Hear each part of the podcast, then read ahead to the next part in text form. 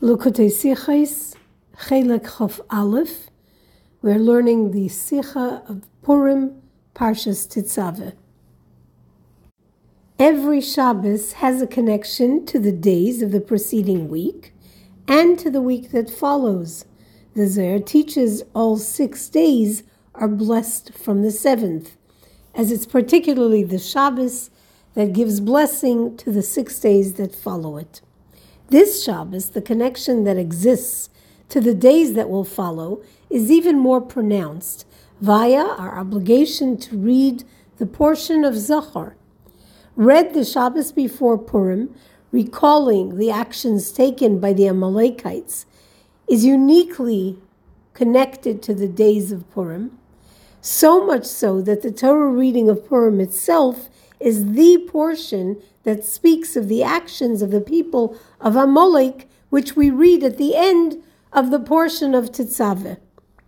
Reading this portion before Purim is taught by the Gemara in the Tractate of Megillah as the fulfillment of memorializing the events of Purim leading up to the fulfillment of the mitzvahs of Purim on Purim Day, as we are instructed to in the Megillah, to recall and fulfill Hayomim Ha'elu Niskarim Vinasim, the mitzvahs of these days from the time of Mordechai and Esther onwards. The connection of this Shabbos, Shabbos Zachor, to the days of the week that follow, and particularly to Purim, is actually more potent this year than other years.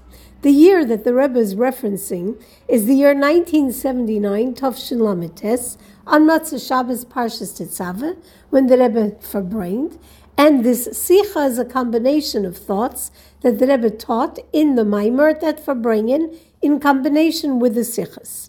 This year, says the Rebbe, Shabbos is on the 11th day of the month of Adar, which is the day of the month on which the reading of the Megillah can already be fulfilled.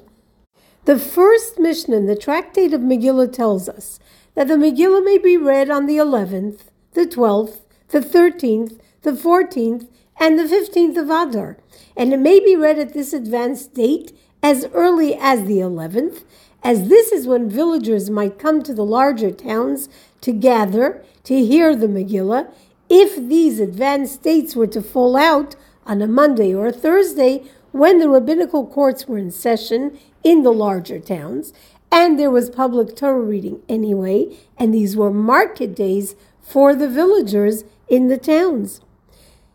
Since the 11th is a date that is suitable for the reading of the Megillah, this is actually the case in our day and age as well, where circumstances would be significantly different to when we lived in our own land. Indeed, the Shulchan Aruch states that one who will be at sea or traveling by caravan and does not find the Megillah to take along may read the Megillah on the 13th, the 12th, or the 11th without a blessing.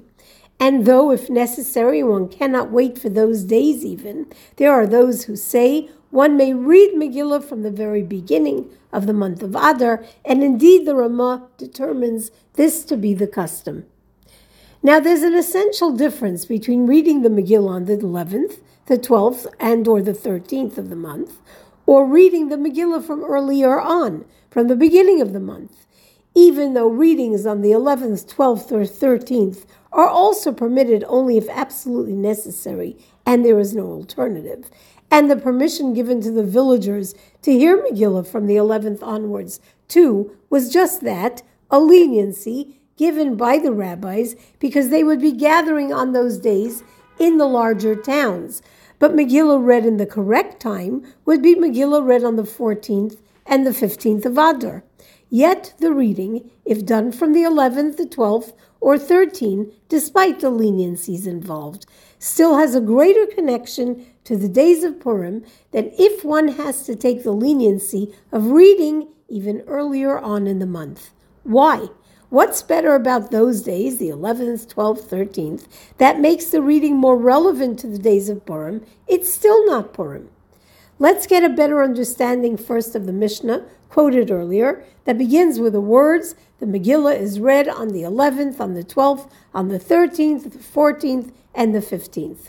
If reading the Megillah on the 11th, the 12th, the 13th is just a leniency established by the rabbis for certain people at certain times and situations, why does the tractate of Megillah begin with establishing the dates as starting from the 11th and not with the primary dates of the 14th and the 15th?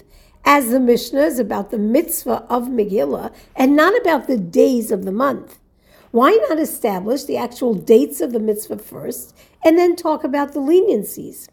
If it's about an accurate progression of dates in a month, when the mitzvah of Megillah could be fulfilled, the Mishnah could have been presented as from the 15th back to the 11th, the dates in order but from latter to earlier. In fact, as the Mishnah continues, that is precisely how the dates are laid out. The Mishnah speaks of walled cities from the time of Joshua, where the Megillah is read on the 15th of Adar, large villages and cities where the Megillah is read on the 14th of Adar. And then the Mishnah details the villages, but one can advance the reading based on when there is a communal gathering. We would also want to understand why, as many commentaries question, the Mishnah introduces the halacha with the words Megillah nikres. The Megillah is read, as though leaving the one obligated to read out of the picture, versus the optional and more common phrase Koirin es Megillah. The reader reads the Megillah, or the Megillah is being read. The reason behind this would be that with the way the dates are organized from the 11th up, the Mishnah intends to highlight that although the reason we can read from the 11th and on the 12th or 13th is because the sages were lenient so that the villagers could advance the day of reading the Megillah to a day where the community gathered in the city so that they could supply the food, the produce with which to make the festival of Purim they were the farmers. They provided the produce for their brethren in the cities for Purim Day, or even as the Gemara determines, not so that they could, but that this is what the villagers or the farmers did. They supplied the food for their brethren in the cities where the crops grew, and the advanced date set by the rabbis was like a recognition and reward for that service. Yet the advanced or earlier reading is still in the category of the time for reading of the Megillah. In other words, the reading of the Megillah, whether on the 11th or the 12th, despite this day being a resolution created for the good of the people, the desired outcome, the actual mitzvah of the Megillah being read is accomplished, is achieved in what is now considered a time suitable for Megillah reading. The reading isn't only consider, considered the fulfillment of the mitzvah on the part of the villagers on those dates, but the reading is referenced as Kriyas HaMegillah, a proper reading of the Megillah with no exceptions. The Gemara too makes this clear that the men of the great assembly, the Anshe Knesset Hagdolah, in the days of Mordechai and Esther, who established the mitzvah of reading the Megillah, also established these different dates when Megillah could be read, and these different dates were included in the Megillah itself.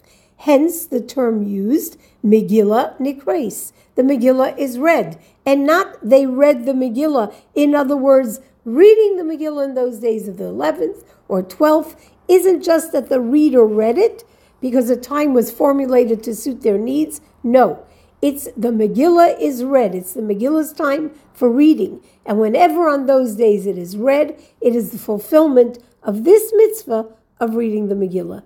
Beyond that, even, because the Talmud tells us that the great assembly in the time of Mordechai and Esther, the Anshe Knesset Hagdolah, alluded to these various dates in the Megillah itself with the words to fulfill these times of the mitzvahs of Purim in the appropriate time. In other words, not one, but several times were established for the Megillah to be read, which means that reading the Megillah on the 11th or the 12th or the 13th, all these times fall under the same category of the mitzvah of reading the Megillah, just like the readings on the 14th and 15th.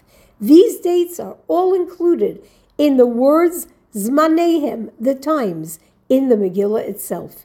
They are not substituted dates or make-up dates or other dates. No, They are considered the actual dates for the reading of the Megillah, just like the 14th and the 15th of Adar.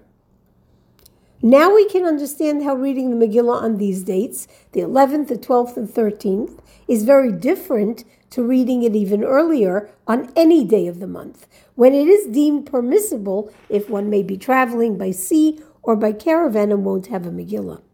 It's in the Talmud Yerushalmi that we learn that the entire month is appropriate for reading the Megillah. We learn this from the words, the month that was transformed for them, miyogain l'simcha, from anguish to rejoicing. In other words, all month an individual can and must seek to fulfill this mitzvah of reading Megillah in these days of Purim. And yet, while this determination impacts the obligation of the Gavra, the individual who has to do the mitzvah Megillah, it does not speak to the law that impacts the Cheftza, the object of time itself. It's not like every day of the month has now become transformed into a time of reading the Megillah or into Purim.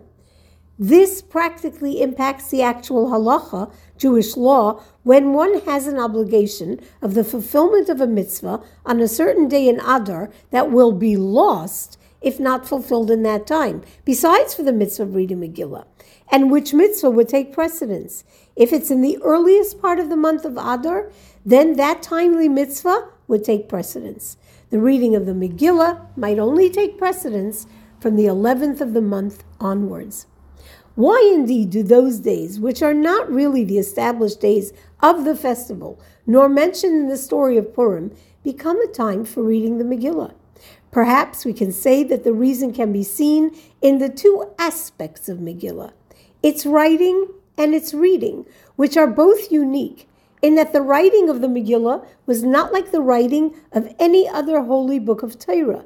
The prophets, the scriptures, certainly the five books of Torah, those were all commanded by God to be recorded and written.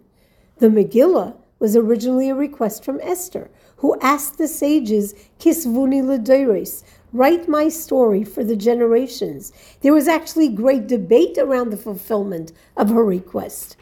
This is true as well for the actual establishment of Purim as a holiday and the obligation of reading the Megillah, which came on the heels of Esther's request that her story, the story of the miracle of Purim, be memorialized and celebrated for all generations. But once the Megillah was written, it became a part of our holy scriptures equal to all other parts of Torah. And in fact, as the Rambam teaches, Maimonides teaches, even greater. All the books of the prophets and scriptures will become null in the days of Mashiach and redemption, says Maimonides, with the exception of the Megillah of Esther. This will continue to exist, just like the five books of the Torah. Or, as the Riva teaches, this impacts not just the existence of the Megillah, but its reading will continue, even as the readings of the other holy writings will become obsolete. This idea is expressed as well in the requested Write me into the generations of Esther. The Megillah, unlike all other holy writings, is written without God's name. This would seem to be a commentary on the quality of the holiness of the book, this lack of God's name.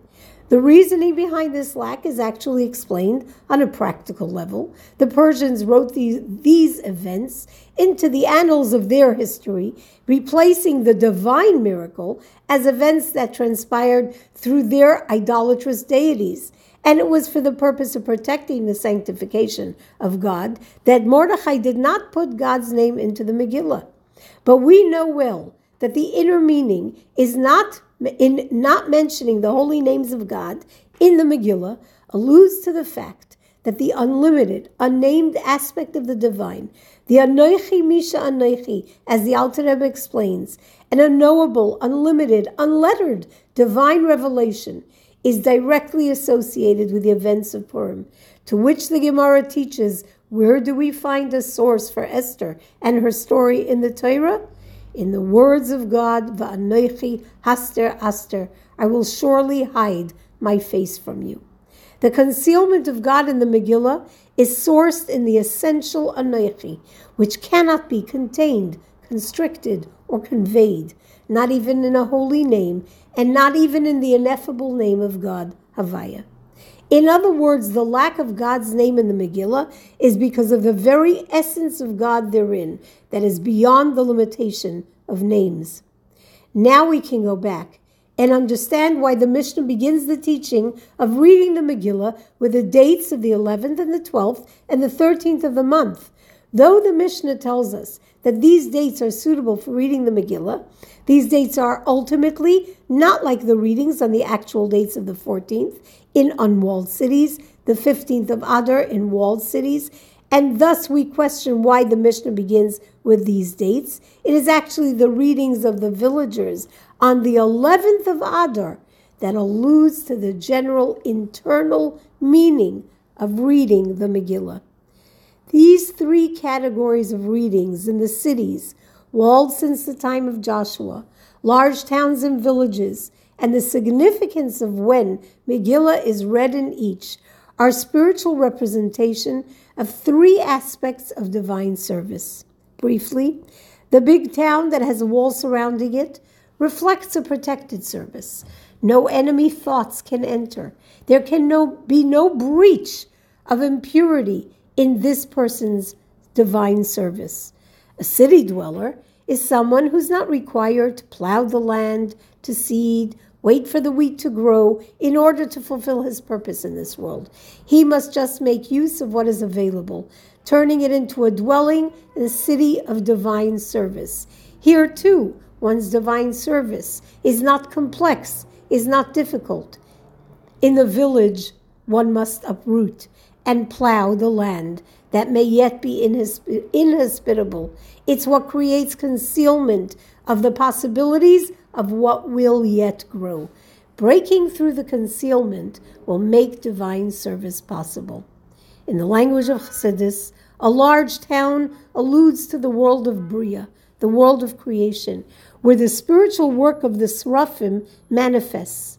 The big city, the world of Yetzirah, where the work of the Chayos HaKodesh manifests, and a village, the world of Asiya, the world of the service of the Oifanim. The difference between these three categories of angels in terms of man's strength and service is that the service of a town dweller is reflective of the source of intellect, where contemplation of God and the grasping of the divine manifests. And so there's great pleasure in this work, derived as it is from grasping godliness like the labor of the Seraphim, who grasp godliness and in grasping God become nullified and consumed in their fiery passion and desire for godliness. The spiritual definition of big city work is the successful work with one's middos, love of God and fear of God. This is the service connected to the world of Yetzirah, formation, where God's attributes are reflected, thus the uniquely emotionally tumultuous divine service of the Chayos HaKodesh, the result of the emotional enthusiasm towards the divine attributes. And the service of the villagers, which represents the divine service of the Oifanim of the world of Asiya, is the service of gratitude or acknowledgement of the divine. Grasping the divine and the enthusiasm and passion are all within the framework of one's capacity to see truth and experience acknowledgement of such. The excitement here is not emo- emotional tumultuousness, but rather much like the excitement a villager might feel upon seeing a king. While at this level of the villager, there is no actual experience of revelation of the divine that is experienced emotionally or intellectually, Rather, it is held as an acknowledgement, manifesting in action, fulfillment of God's intention. Yet there is a characteristic of surrender before God in this divine service. In fact, this level of divine service of the Oifanim is deeper at some level yet than the service of the Seraphim, whose essence becomes consumed in their grasp of divine wisdom. Therefore, through this service, God's glory is brought to manifest from its original place on high in a manner that the seraphim cannot. And therefore the Mishnah begins with a reading of the 11th of Adar, the Megillah reading of the villagers, whose reading alludes to the essence of the Megillah in its entirety.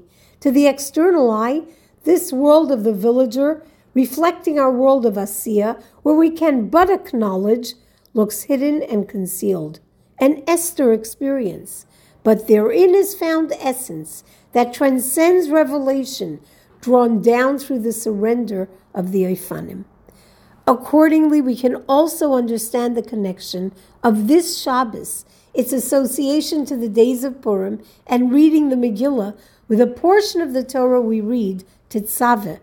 This Torah portion is the only one since Moshe's birth where Moshe is not mentioned until Moshe addresses the nation in Mishneh Torah. And our sages explain that it is because Moshe, in arguing for the life of the nation, said to God, If you will not forgive them, please just erase me from the book you have written, from the Torah. And Moshe's request was fulfilled in this portion as God fulfills the words of a tzaddik. With a simplistic glance, it appears like the lack of Moshe's name in this portion is a negative.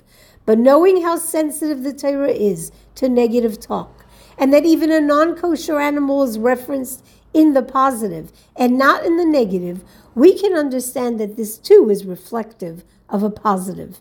And one can actually learn this here from the name of the Torah portion, Tetzaveh, which is from the first words of the portion, Ve'ata Tetzaveh, and you, Moshe, shall command the children of Israel, a reference to Moshe and his essential leadership. To explain this, we know that a tzaddik is daimila like his master. As it is above, so it is reflected below. The holy names of God are associated with assorted revelations, but essence is beyond name. The same is true for Moshe, our master, whose finite name is not mentioned in this portion, yet this Torah portion is so integrally connected to Moshe's very essence as the Rebbe of the nation, a level that transcends all soul names and appellations. It's the Va'ata, the essential you of Moshe, that commanded the nation, connecting them to one another and bonding them to God, bonding even those who he stood up for, those who had built the golden calf, bonding them with the very essence of God. Accordingly, we can understand the connection between the Mishnah that teaches that Megillah can be read from the 11th and the concept of remembering a Amalek that is read in Zachor. The Shelah HaKadosh teaches that the number 11 is equivalent to the latter two letters of God's ineffable name, the Vav and the Hey, which equal 11, the first day that we can read the Megillah. And 15, the last day that we can read the Megillah, is the equivalent of the first two letters, the Yud and the Hey, of the Tetragrammaton. Hence, the Mishnah begins with the words, Megillah is read on the 11th, because erasing Amalek, of whose ancestry Haman the Agagite was, is essentially connected to 11, the level of Vav He of God's name. The verse at the end of the portion of Beshalach that describes the eternal war with Amalek states that until Amalek is completely eradicated and wiped off the face of the earth, God's name lacks wholeness. As long as there is Amalek, the revelation of the Vav and the He cannot be experienced. And there is only the revelation of the Yud and the He of God's name. The war then with Amalek is with a Vav and the He. The Vav and the He of God's name represent the garments with which we serve God in this world our thought, our speech, and our action. The Amalek coldness is knowing one's creator and intentionally rebelling against God, so that one is held back from the performance of Torah and mitzvahs, the avodah of the vav and the He. Complete victory over Amalek, the utter eradication of Amalek, must be a service of the humility of the villager, the Yud Aleph Jew, representing the observance of mitzvahs in the Vav and Hey dimension, who observes the mitzvahs with his voice, his speech, his actions. This pure service alone has the energy to win over Amalek and to eradicate its evil coldness. This service then brings us to the Yud and the Hey, the service of God with intellect, like that of the big cities, bringing about the facet of completeness of the order of the 11th to the 15th, the Vav Hey to the Yud Hey, incorporating the last possibility that the Mishnah speaks of when the day of reading, the 14th, would fall out on a Shabbos, and so the reading for the villagers would then be pushed up to the 11th, thereby incorporating the complete spiritual calculation of God's name Adnai, which, when adding 11 and 12 and 13 and 14 and 15, equals the name Adnai. This will all be revealed in a state of wholeness and completeness when Mashiach comes, and the final war against Amalek will be won. Concluding the battle of the generations from Moshe to Mashiach against the coldness and the evil of Amalek, when Mashiach will fight God's battle and be victorious, may it be speedily in our days now.